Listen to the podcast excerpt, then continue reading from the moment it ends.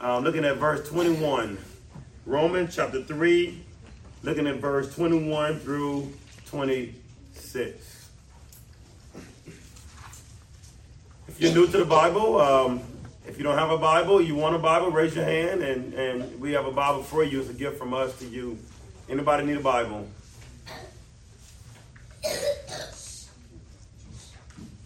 Anybody need a mask? Too. Um, but Romans is found in the New Testament. We have an Old Testament, we have a New Testament. Uh, the Old Testament deals with everything became everything that came before Christ's birth. And so in the Old Testament, we have different books from Genesis to Malachi. Well, today's text is going to be in Romans. Romans is found in the New Testament. This is after Christ has been born and he died.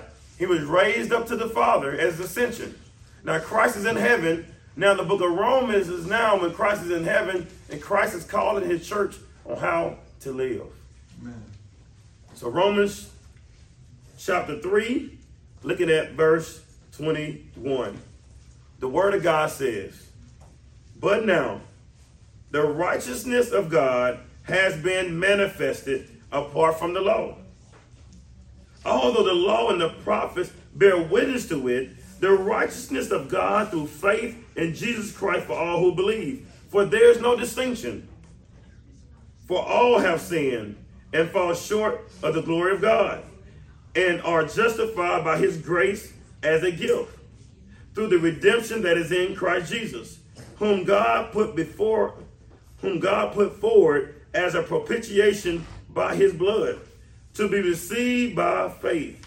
This was to show God's righteousness because in the divine forbearance he had passed over former sins. It was to show his righteousness at the present time so that he might be just and the justifier of the one who has faith in Jesus. Let's stop there. Let me pray for us. I know some of y'all looking in the Bible like, man, what is in the world are you talking about, Preston? If you're asking those questions, pray for me as I explain those things to you through God's word. And so let me pray for us and let's talk about what does that mean, what we just heard just a moment ago. Let me pray. Our Father God in heaven, Lord, we thank you, Lord, for your goodness. We thank you for your mercy, bringing us back together, Lord, to celebrate your, your birth, your death, and your resurrection. Lord, we celebrate that, Lord. We don't wait to Christmas. We don't wait to Easter. Every Sunday, Lord, we get to celebrate, Lord, your birth and your death and your resurrection. And that's what we're here to do today. Today is the Lord's day. It's about you, Lord. It's about your glory. So, Lord, let us honor you today and help me, Lord. Give me the strength, give me the wisdom to guide your people. If it's not of truth, if it's not accurate, if it can distract your people, Lord, remove it from my heart, from my lips, from my notes. But Lord, let me, Lord, point your people to your glory. Lord, for your glory, Lord, is what needs to be seen this morning. So help us see it this morning. So even in my weakness, Lord, help me, give me strength. And for those that are here, Lord, are fighting through different things in life, for them, Lord, to be able to see that they can find strength in you as well. So, Lord, we ask you to help us at this time. Bless us with a word. Give us truth here this morning. Edify your people here this morning. In Christ, let me pray. Amen. There are so many trends today that aren't really new at all. So many trends today that's not new at all. For example, I don't know if you guys watch basketball. One of the started, one of the best trends right now is the small shorts the men wear. You guys saw the men basketball shorts now? They're really short now. A lot of them wear really, really short. About $2 above the knee. If you to get the point. Well, that's not anything new. In the 1980s or the early 1990s, look at a guy named John Stockton shorts. Now look at a lot of guys' shorts in the 1980s, basketball shorts. They was really short. You know, how in the world did he get his leg in these pants? But that was the trend then, but now people have brought it back out now again. Another thing too, you see now is today people are going crazy over Jordan shoes. How many y'all have a pair of Jordans? Raise your hand. All right. Some of y'all have multiple pair of Jordans, If I ask some of y'all, some of y'all might probably have four thousand dollar pair of Jordans right now in your closet, possibly right now. And right now, it's a big trend right now to buy Jordan shoes. But in the what nineties, people were rocking Jordan like crazy in the nineties. Air Force One, people wear now. Well, people don't wear the black forces, right? But people wear the forces right now, but they used to wear them also in the 90s and 80s. You used to remember these trends? Yeah. Some of you ladies like Preston, that's all about God stuff. On one website, they said this thing, I don't know what this is, y'all ladies might know it. Anybody know what mom jeans are? Yeah. Mom jeans, they said it's right. Known for their high waist, loose fitting, and tapered around the ankles look. Mom jeans were incredibly popular back in the 90s and have made a strong comeback in the, in the 21st centuries. What about corduroy? You say corduroy? Corduroy. Corduroy was incredibly popular in the 70s and was mainly used for children clothing, coming back into fashion in this area. Do people wear corduroys now? Well, they said it's back in trend now. That, guess, okay. They said another thing. What about chunky sneakers? They said chunky sneakers. Chunky sneakers were a trend that nobody thought would come back into style again, but they were in the 80s. These have made a huge comeback with many designer brands as Gucci. I can't afford this, so I don't know the other name right here. There you go. And another thing they have is called scrunchies. Is that the thing that go in the hair? Yeah. Yep. Hair accessories have been a massive part of fashion since the beginning of time. It's no surprise that society has gone through their fair share of trendy hair accessories, another source says. Another one that said bike shorts. Oh, Lord. Okay, bike, y'all know bike shorts are. They came back. Denim, flared pants. Okay, bum bags. I don't know what that is. Puffy sleeves are coming back as fashion trend with, with a bang. But the reason I mention this is that a lot of things that we used to see that was so outdated, it comes back again. And a lot of times people in this generation like, man, that's so cool to wear. We saw Kim Kardashian wear it. Yeah. Oh, we saw this person wear it. We saw uh, um, LeBron James wore it. He, he had it on. And so people say, man, that's pretty cool to wear. And we looking there like, man, that's always been out. We already knew about that. Well, let me bring it back in now. You're like, Preston, what did I have to do with today's sex? What did I have to do? You're talking about Jordans and, and trends. What did that have to do with today's text? Well, right now, Paul is going to remind this Roman church that righteousness of God has always been through God. This is not anything new. Just like denim pants and corduroy and and the Jordan shoes that we think is new now, Paul is saying, you think the righteousness of God is new because now Christ has came and went to heaven? Paul's going to explain to them that righteousness of God was already manifested throughout the Old Testament. It's not anything new. It was the same way Abraham and all the believers of the Old Testament were saved. So many people said, How was Abraham saved? Or how was Noah saved? Jesus wasn't there with Noah. Jesus wasn't there with Abraham. Or Jesus wasn't there with David in the Old Testament. So are they saved differently? And are the New Testament people saved another way? Well, Paul is going to explain to us today is that they're saved the same way we're saved. They're saved by faith and they find their righteousness in God just like we find our righteousness in God. So we see a whole book from Genesis to Revelation, family, from creation, from Adam and Eve at the beginning of time, when nobody existed but God and Adam and Eve and animals. God was still saving by righteousness then. And when God come back on the day of judgment, when he destroyed his world, the last person on this earth only can be saved by God's righteousness. So we see from A to Z in alphabet, from Genesis to Revelation in the whole Bible, everybody is saved the same way. It's going to be by righteousness of God. It's going to be through faith in the righteousness of God That's how salvation is going to be. It's not anything new. A lot of us get distracted, like, man, it was, they did some crazy stuff in the Old Testament. What's the book of Judges? What's it, Jael, the one that threw the dagger to somebody's forehead? They had some crazy stuff going on in the Old Testament. But family, beside the different stories in the Old Testament and Jericho when they marched around seven times, all these amazing stories when the flood came in the Old Testament, and regardless of all those things happening, guess how everybody was saved? By faith in God. Amen. If you don't believe me, it's okay. I got the next, say 30, 45 minutes, hour, how long y'all give me. We're going to be able to walk through this. And let me walk through God's word and share it with you here this morning. But let me catch us up real quick before I get right there into the text on the righteousness of God. Last week we ended with that all have sinned. And you can't argue against the fact. All have sinned. If you sin, raise your hand. All have sinned. What I mean by sin is that we all have done something bad towards God. We lied before. We stole things before. We did things that was dishonoring to our parents. We disobeyed our parents at times. We didn't honor God. So all of us in this room have sinned. Well, the Jews might say, well, I didn't do this. Well, God said, well, you didn't keep all the law, so you have sinned. Well, for the Gentiles to say, well, I never had a law. Or somebody might say that, well, I never been I never been to church before. I never known about church. But at the end of the day, you can never go to church. I mean, if you've never been to church before and you worked a whole day job, and you got 20 bands in your car right now, you worked the whole day, you got 20 bands, work hard, you go to your car, somebody 20 will steal them 20 bands out of your car, what are you gonna do?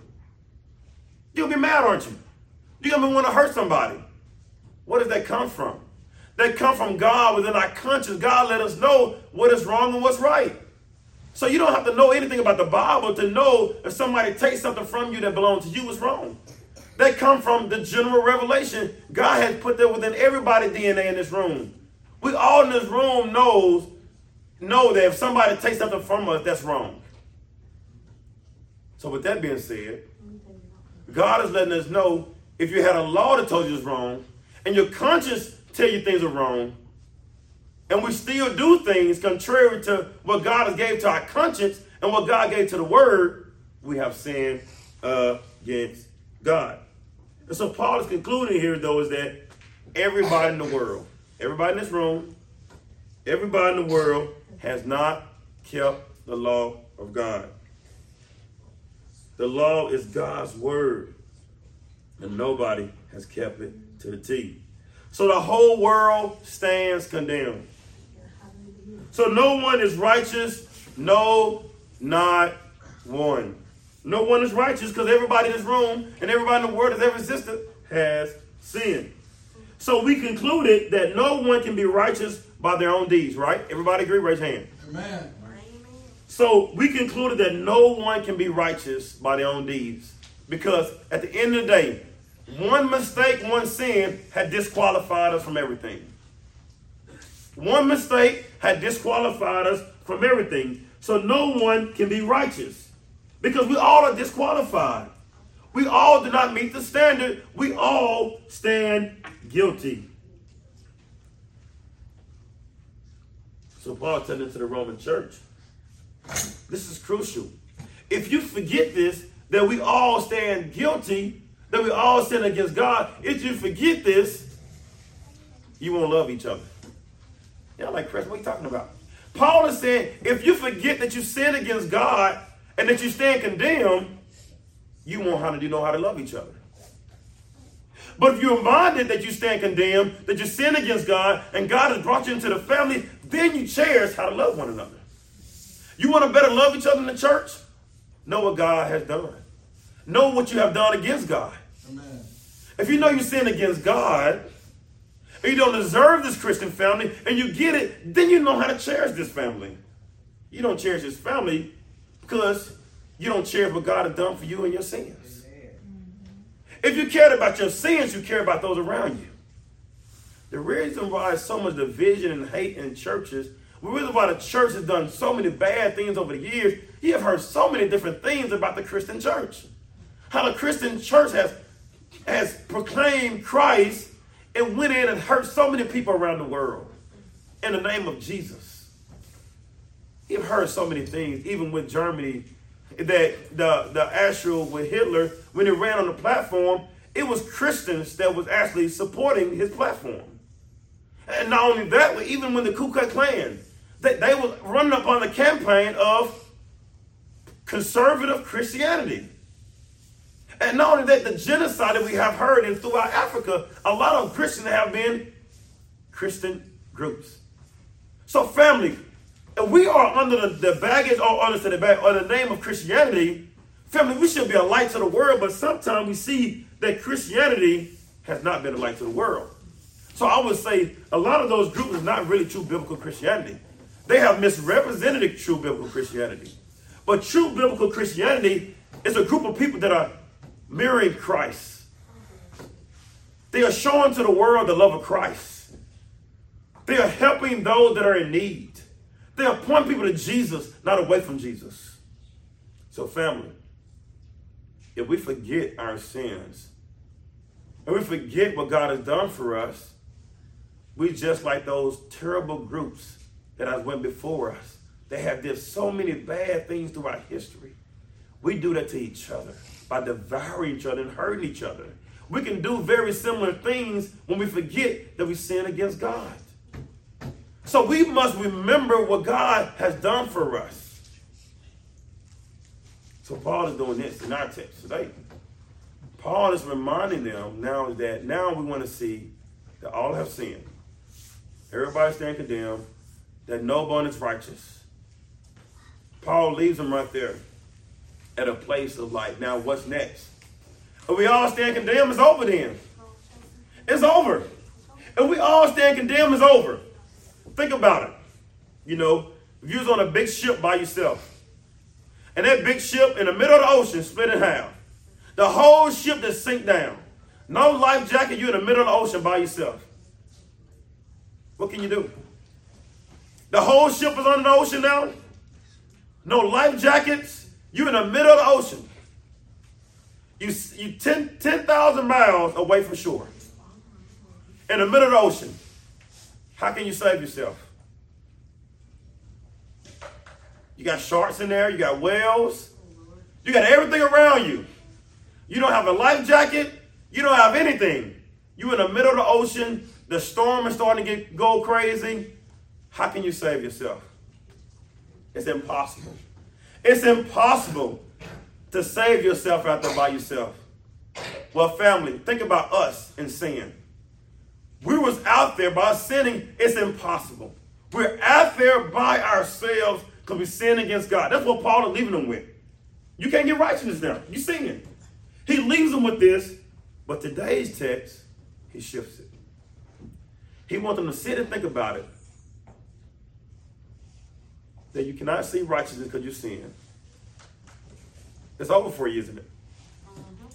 Then Paul opens it up now in our test today, some hope. We're going to do it in three points. There's going to be three quick points. The Old Testament testified righteousness came apart from the law. Point number two perfect righteousness is only through faith in Jesus. Point number three who needs righteousness? Point number four why is Jesus the only hope for righteousness? So, jump to point number one.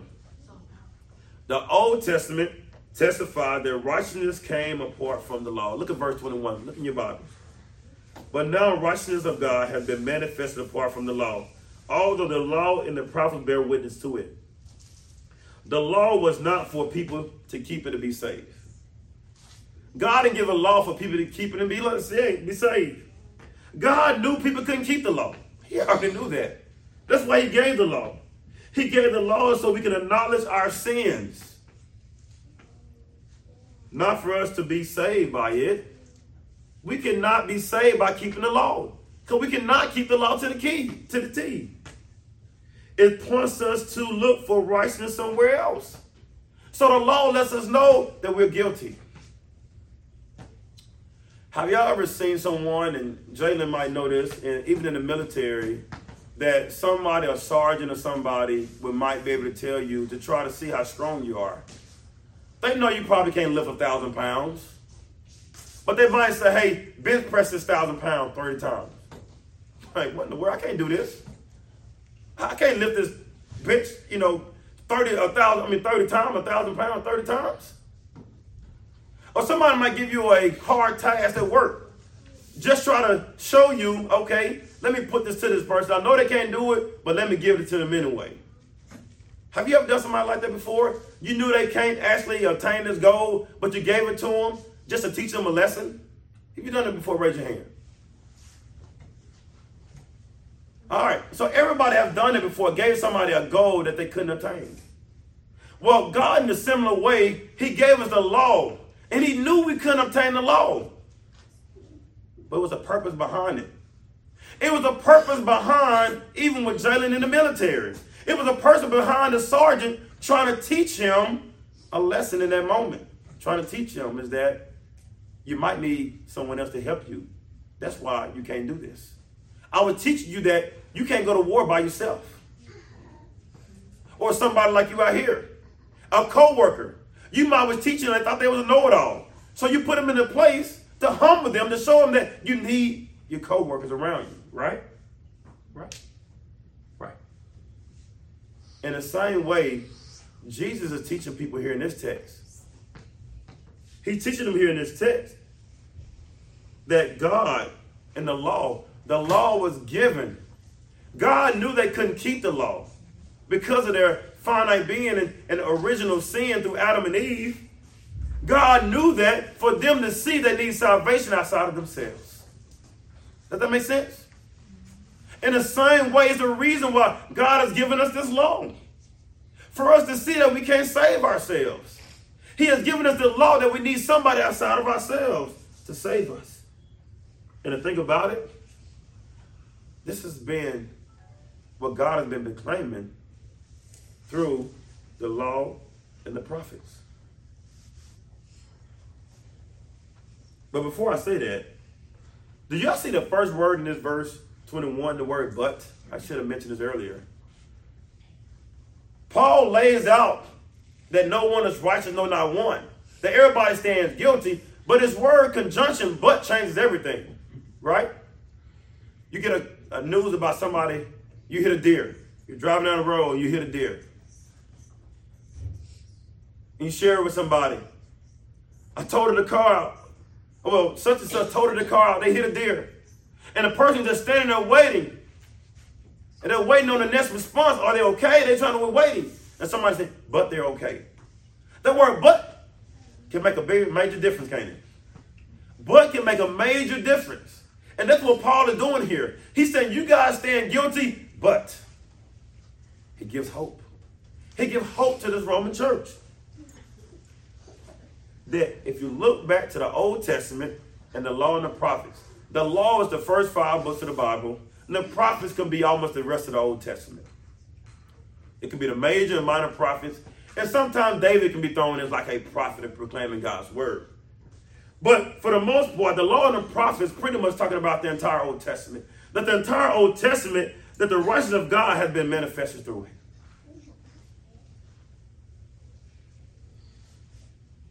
That there is always been a person that's going to come and give the righteousness of God. That the law cannot save. That it has been revealed by the law and the prophet that the law cannot save, but it's going to be one that comes, that's going to come, that's going to keep the law, that can that, that one can be saved uh, by.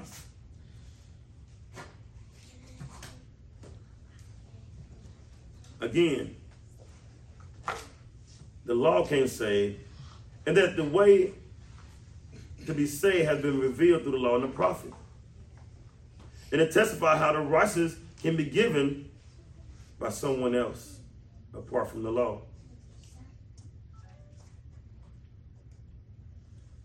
So Paul is saying that this is not anything new.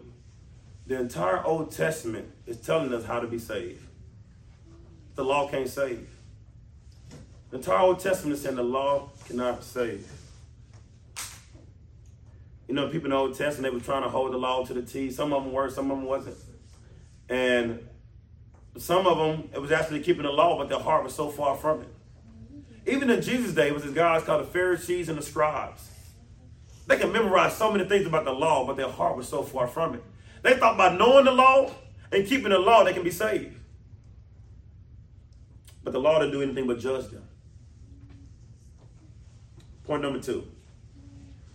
So after we talked about in point number one, that the Old Testament testified that the righteousness came apart from the law. Point number two, perfect righteousness is only through faith in Jesus.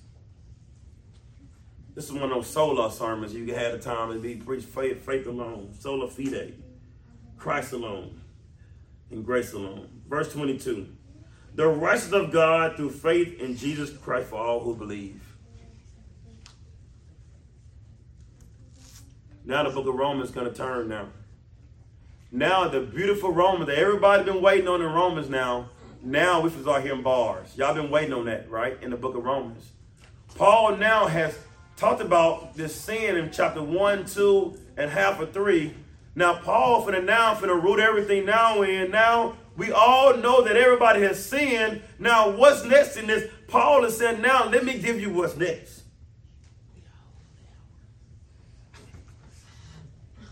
Paul now from the point to the treasure chest. Is that Aladdin, the cartoon? They try to find the treasure. I don't know what it is. Okay. All right. Well, Paul now points them to the treasure chest now. Now you see that all stand guilty, all have sinned. Now we see now, how is it possible for us to make it to heaven? How is it possible for us to be righteous? This points this answer points us how to get righteousness since we can't get it by the law. Paul uses the same phrase again that was in verse 21, the righteousness of God. There are all types of righteous deeds in this world. It is righteous to help a poor person to get a hot meal. How many of y'all like to help a poor person get a hot meal? Oh. It's righteous to tell the truth.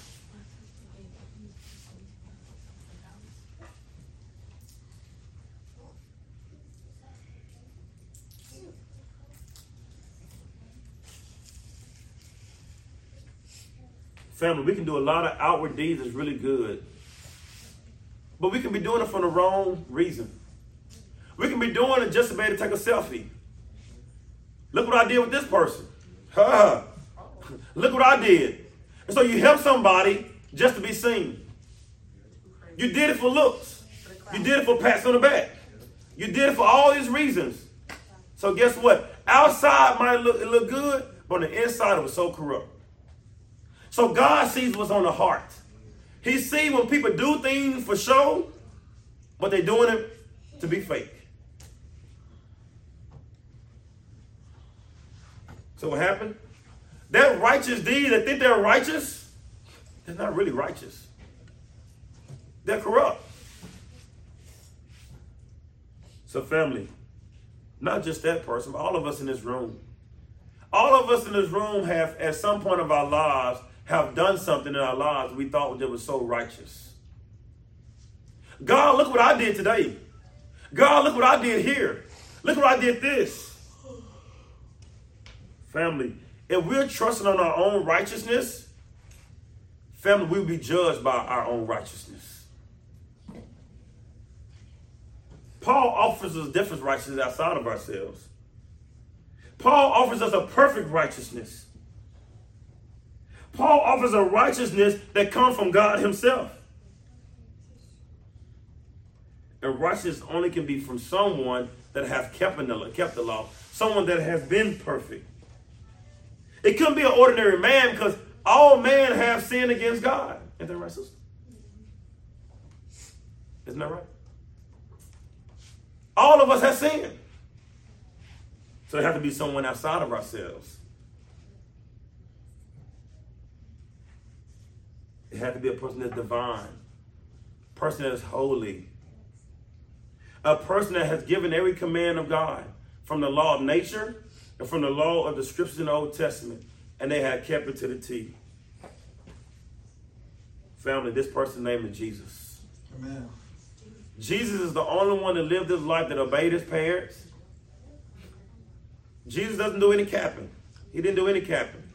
Everything he did was for real. He stood ten toes down in everything he did. He was a hundred, a hundred, right? He kept it real in everything he did. He never made any mistakes. He never lied before. Everything the Father asked him to do, he did it. He didn't do it and then slam his room and say, Man, I don't like my mom. I don't like my brother. I don't like my sister. He didn't go behind the closed door and start complaining. He honored his father at every moment. Jesus lived the life that we didn't live. live. That's the difference between us and Jesus. Jesus obeyed. He did everything in love. For us, we have done a lot of things in love, but we also have done a lot of things in hate. So Jesus is the perfect one. He is the only one that is righteous. He is the only one that deserves all the honor, the power, and the glory because he is the perfect one. This remind me, family. This remind me. This is old Mike and Baby to say this better than me, but just, just imagine and vision this. The game scores 98 to 99 in basketball. Last play of the game. A player go up for a layup, a layup. He go for the layup, then he get fouled to win the game. The opposing teams is it gets up. And they can't believe it's a foul. And they get mad at the referee, and the whole team storm at the referee. And so the referee called a technical foul on each player that ran off the bench. So each player ran off the bench, it means a technical foul. So the team gets two shots to win the game. Each, each off each player. So if it's 10 players on the team, that means they get to take 20 shots. So the team now that's down by one point. They get to pick the player that want to shoot the free throws for the team. So player number one gets up and shoot the free throw. Boing. Then he shoot the second free throw. Boing. He missed. It's still 98 to 99. Okay, now we still got more shots to be shot, right? So the next player, the coach said, well, let me let somebody else shoot the next free throws. So the next player come up and shoot the next free throws, the two free throws. Boing. Boing. 98 to 99 still in the game. So it goes all the way through. The team that now can win the game off of just hitting two free throws. They can't make one. So here come the last player. All the other players have tried to win the game. And they have shot the shot and they have missed the free throw. Sariah. They have missed the free throw over and over again. So it's the last player. It's the only chance we get to win this national championship in Crossett, Arkansas. National championship. It's the last chance we get. So the player gets up. It's a player that the coach chose the last player to shoot. The, the coach didn't think this player can actually do it. He's the weak link on the team. He's the one that nobody expected him to accomplish this goal. This is the one right here that, man, why is he even here today? But he comes up to the free throw line, fragile, haven't even gotten in the game. Come up to the free throw line. He doesn't have the perfect form when he's trying to shoot the ball. But he take the basketball, Shatera, and he put it between his legs, and he throw the ball up in the sky. It goes in. So the score is 99 and 99. This unlikely player made the shot. And so the biz now is going crazy. Like, is this the one to win? They go to the last shot. He get the ball again. And this time he turns sideways with the ball. He just throws it up again. And it goes in again. Now the team now, it was 99 99. Now the team is 100 to 99. The game is over. This unlikely player that nobody expected to win the game won the game. That remind me of Jesus, those y'all. This unlikely person, he came, was born of a Virgin Mary, born in a stable, humble, right? He wasn't coming in as a, a major king that the world expected this man to be, this amazing king, you know, to be born in a manger. He should have been born in a palace, right? As a true king, he was the one that was humble and born in the manger. Well, this king was the one that came to be the kings of the heart. He the one that people despise. He the one that people didn't want to give a chance to. But family, he's the one that actually won the game. He the actually the one that did what we couldn't do. Every person that shot a free throw couldn't make the shot. Family, that was us. We got a chance and we blew it. Every chance we got, we blew it. We got to the free throw line again and we blew it. Christ got to it and he won the game. Family, the hope that we have come from him. And that's what we stand at here today. It says it came from him. Family, we depend on him to be our victor. We depend on him to give us righteousness. Because righteousness comes from him because he's the only one that deserves it. He's the only one that's under his father. So for us, we don't deserve it. It brings to point number three. So who needs this righteousness? Family tells us right here. In a famous verse, I think Rod had to tattoo it tattooed on his neck or somewhere, I think he did. Romans 3.23. For there is no distinction, for all have sinned and fall short of the glory of God. This is where this amazing verse comes from now. I hope you guys never forget the context of this verse, Romans 3.23. A lot of times we just quote it out for evangelism. This verse is often used for evangelism. Believers you it to share the bad news. That is great to use the verse to share the good news. But family, that's not the total context here. That's not the total, total context here. Paul is using this to remind the church of the righteousness come from God. We cheat this verse when we only use it for evangelism. We didn't obtain righteousness by our own works. Paul is letting them know, though, is that since you have sinned, that's why you need the righteousness to come from Jesus. That's why he shared with us in verse 22 about Jesus. He's not pointing them to stay and say, Yeah, you sin, you sin. No, Paul is taking them from, since you have sinned, that's why I give you righteousness. Sin is the transgression of the law of God. That's what you said earlier, Greg. God don't get the glory, all the glory when we sin. We make it about ourselves. We make the glory about us, not God. So the question this points us back to who need righteousness. Family, we all need his righteousness. Amen. We all need it. We can't get it ourselves. We all need righteousness. Not just some of the Jews. Man, the Jews control the world, man. Man, the Jews, man, they run the Illuminati. Man, that's all the Jews doing the Illuminati. Man, the Jews that do all these things, well, the Gentile, well, it don't matter who run the world. I don't care who run the world. That they sin against God. It don't matter who they are. It don't matter who they are. That they have sinned against God, they have disobeyed his command, and they stand guilty before God. And if they die in their sins, they will be punished for God forevermore. It don't matter how much they run the world with. Not just Jews, but also Gentiles. With a Gentile, this person run the world. It don't matter who run the world. If you don't submit to Jesus, he will punish you. And this Paul gets at. Is that for all have sinned, Jew and Gentile. Hey, Roman church, look around, y'all. All of y'all sin. Don't be just pointing to the Gentiles in the church. Don't be pointing to the Jews. Everybody sin here. And by doing that is that all of us need righteousness. Point number four. KJ blinked at me six times now. Why is Jesus the only hope for righteousness? Let me give a couple of things here, a couple points here. Why is Jesus the only hope of righteousness? Look in verses 24 to 26. Wake up, James. Wake up. Because he earned it for us and gives us a gift. Because he earned it for us and he gives it to us as a gift. Look at verse 24. And are justified by his grace as a gift. We don't have to earn it by our works. Yes, you was at work on time. Yes, you helped somebody out.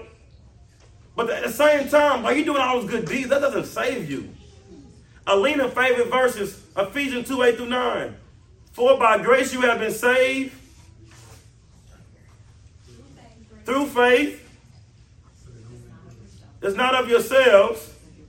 It's a gift from God. So no one's boast. Lena, that's, you sure that's your favorite verse? At the end of the day, is that salvation is given by God by grace through faith. Grace. It's not of ourselves, right? So we can't what? Boast. We can't boast. Well, I did. We always trying to boast about stuff, aren't we? Well, I did this. I did this. God said right here, salvation was given to you by me, so you can't boast and say you did it yourself. You hear that, Michelle? God said, God said, I gave you salvation so you can't boast in your own works. We all want to say, I was the first one to do this. Yeah, you were the first one to sin. That's where you were. But God is telling us in the text, though, is that you are justified by his grace as a gift. Family, you don't have to pay for a gift. A gift, this is not like them credit card companies, right? You know, you sign up to get a gift. And the interest rate be skyrocket, right? They, they set, set you up for it. There's no schemes with this gift. But this gift from God is purely given to his people. When he gives us grace, family, that's something he gives for us. We don't have to earn it. Well, I walked down the aisle and said, I believe. Family, you didn't do that work to believe. God already began to work in you before you start walking down the aisle, before you said you believe. He began the good work in you. How can a dead person choose God? I've been to a lot of funerals. I never saw a dead person get out of the casket. Again, if we're dead in our sins, how can we choose something good? Ashawn is thinking. You continue thinking. We can't, Ashawn. We cannot choose anything good because we're dead in our sins. God has to bring us to life, and He does that by giving us a gift. We are justified. If you stood before the court, before the lawyer, and he say he say guilty or not guilty. We're right here saying we've been justified and saying that we are being declared not guilty. That's a gift. We are guilty, but Jesus takes our place, and Jesus said, You are not guilty. He's like, Hold on, I've done all these things. He said, No, you are not guilty, Emre. He said, I give you this gift. I give this gift to you. So, family, why we need this hope? Uh, why is Jesus the only hope for righteousness? Because he gives the gifts of justification to us. Amen.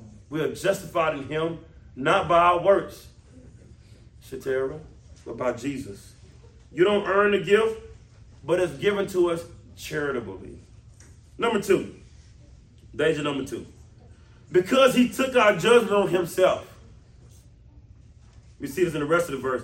Through the redemption that is in Christ Jesus, whom God put forth as a propitiation by his blood to be received by faith.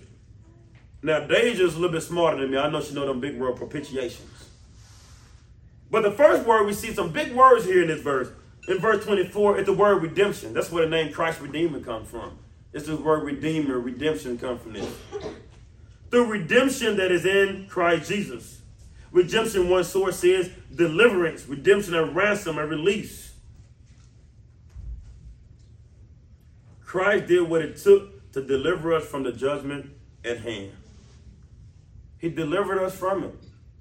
Again, when I remember you I described as being somebody in the ocean and no one there to help, it's nowhere you're out there by yourself in the middle of the ocean. Family, he's the one that came in and rescued us. He redeemed us. He saved us. When that life jacket and all those things went there, he appeared. He rescued us when we couldn't rescue ourselves. When we were dead in our sins, he came in and delivered us. He took, he did with everything that was needed to redeem us from ourselves and from our lostness. So redemption, that he was the ransom. He paid the price for us. That brings the verse, and that's part of this. The propitiation. Everybody supposed to say propitiation. Propitiation. There you go. Propitiation kind of comes from this word in the Old Testament. You guys remember when Noah and the ark, when he took the animals in the ark, and when he built the ark, he what? He covered it. It's called a covering. He pitched. He covering. Propitiation, that's the word mean covering. So Christ is what? Our covering by his blood. So he covered us. That the judgment went on him, family. The greatest news in the world. There's so many religions in the world. You got Hinduism. We have Islam. We have Buddhism. You everybody asks this question like, what's the difference, man? All of them, you know, all got the same God. Like, what's the difference? Well, every religion in the world try to work themselves to God.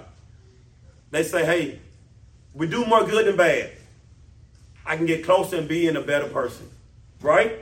If I do this with Islam, with Muslim, you do this right here, the more good you do, the more good you do, the better chance you make it to paradise.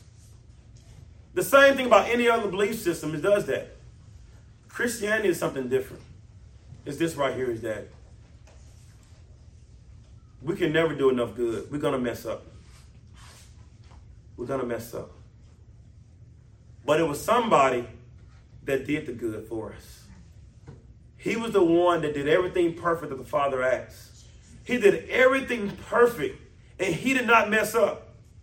And so for us as Christians, we depend on Jesus because he has done everything. And so for us, we just we, we deal with depression and anxiety every day.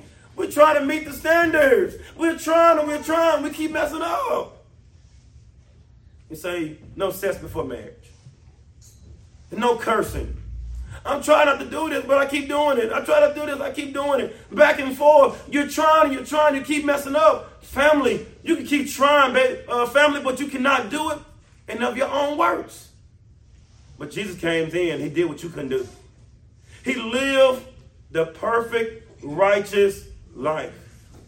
And by him doing that, he said, guess what? You messed up. But guess what? I'm going to give my life to you. So Jesus gives his righteousness to you. And by giving his righteousness to you, the Father doesn't see your major failures anymore. All your failure goes on Jesus.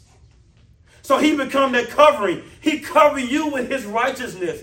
And so when you die one day, he gonna look at you, legend. God gonna look at you, legend. If you have Christ right, he will say, Well done, my good and faithful legend. You done a great job. Legend, like, man, I just messed up. God said, I don't see that anymore. I wipe your sins away. All your sins are paid for, legend. Isn't that good news? That he doesn't see your past anymore. But guess where all your sins went to? It went upon Jesus. All on Jesus. And Jesus get punished. And who is Jesus covering then? Everybody. Jesus doesn't have a covering. Jesus has to face the wrath of God. And in all who he was, he had to face his father, and the father in the heaven had to punish his only son because the father gave his righteousness to these people. Wow. So Jesus was punished, and his covering was given to you and to me and to those who believe. So he became our propitiation, so he can get punished for us, so you can live. So what's the greatest news here? Why is Jesus our only hope? He lived the life that we can live. So for everybody in this room that is messed up, look to Jesus. And by looking to Jesus, a whole heaven gonna be full of imperfect people that was made perfect. All them folks that say, I went to church on Sunday. I know all the books of the Bible. I done all these things right. And they're trusting in themselves, family, they would not be in heaven.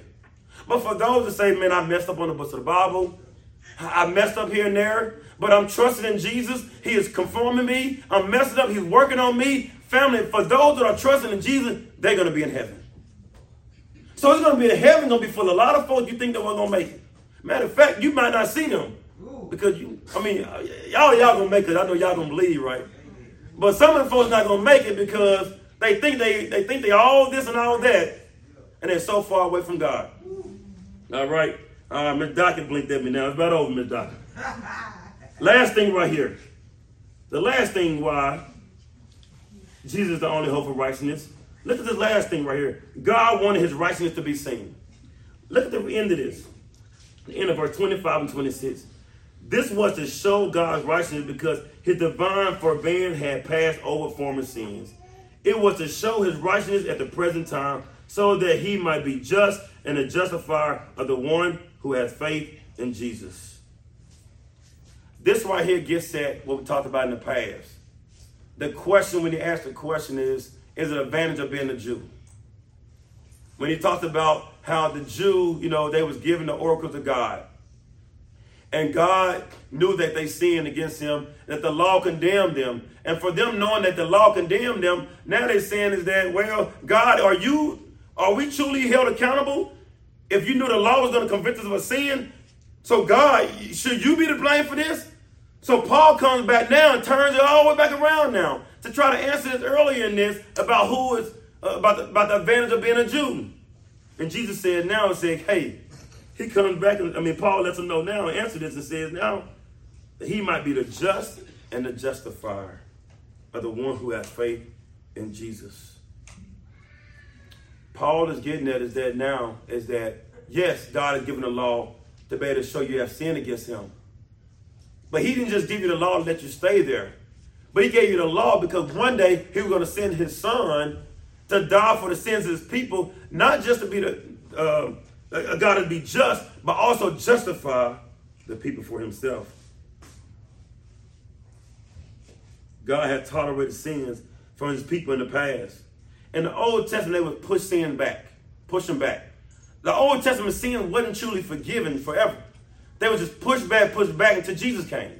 So when Jesus came in the New Testament, when he took the sins on his people, at that moment, all the sins of his people were put on him from the Old Testament and all the way to the future. All of the sins were placed on him. And Jesus done this to show his glory. Everything in the Old Testament was leading up to that moment, and it happened. For all of us to see that we boast in Jesus, not ourselves. Joe Beacon says it as we end. God's attribute of righteousness is now demonstrated. He shows himself to be just by nature in the way he redeems sinners by requiring that his righteous law be satisfied in Christ's obedience and death. He is a just God and a Savior. The gospel shows that God, as he is in his character, attributes, and glory, that he's just. And by being just, he must punish sin. And family, we don't get punished because our sins are seen no more. That's why he's the just and justifier. He justified us. As being a righteous God, he has to punish sin to be righteous, right, KJ? Right? To be a right God, though, he has to punish sin. But he can't punish sin if they don't have any. Y'all like that, don't you? He can't punish sin if they don't have any. We don't have any because he's born. But for those that do not believe in Jesus, that's who he's going to punish because their sins are still on their hands. Let me end with an application. Are you trusting on? Are you trusting on coming to church on Sunday, paying your tithes, helping the sick, all these things to secure your righteousness? Are you trusting on those things? If you trust on those things to secure your righteousness, I would say repent. You can't obtain your righteousness by paying your tithes to the church. You can't attain your righteousness by giving money or being able to help somebody in church. That doesn't give you righteousness. Repent. Number two, we should walk daily in humility, knowing that Christ gives us his righteousness freely. Elijah, we have something that we don't deserve. And we have it forever. We have his righteousness. We have his righteousness, something that we don't deserve, we have his righteousness forevermore, Jacob. Forever we have his righteousness, and we don't deserve it. So that should teach us to be humble. Maybe, may we at Christ Redeemer Church be so kind to each other. Brianna, Can maybe be kind to each other. Very kind. Look what we have from Jesus. We shouldn't be quick. Ah, uh, here, here, here he go, here she go. Let me find something on them. Let me catch them in this. Family, let us not try to devour and try to drown somebody. Let us see that we have been given something we don't deserve. Let us see each other the way Christ sees us as redeemed people to himself for those that are in Christ. Last thing here. For those that are still seeking self righteousness, you will be judged by it on the day of judgment. And you feel like, well, I can do it by own, my own strength. And you feel like you can save yourself, God will hold you accountable by all your deeds. That on that day of judgment, God gonna say, what do you have to bring? You're gonna say, I did this, I did this, I did this, and I did this. And God gonna say, depart from me, you workers of lawlessness. I never knew you. So, family, this is God great. You heard the gospel today. There's no excuse. You heard the gospel today. So turn to Jesus today. Let me pray for us.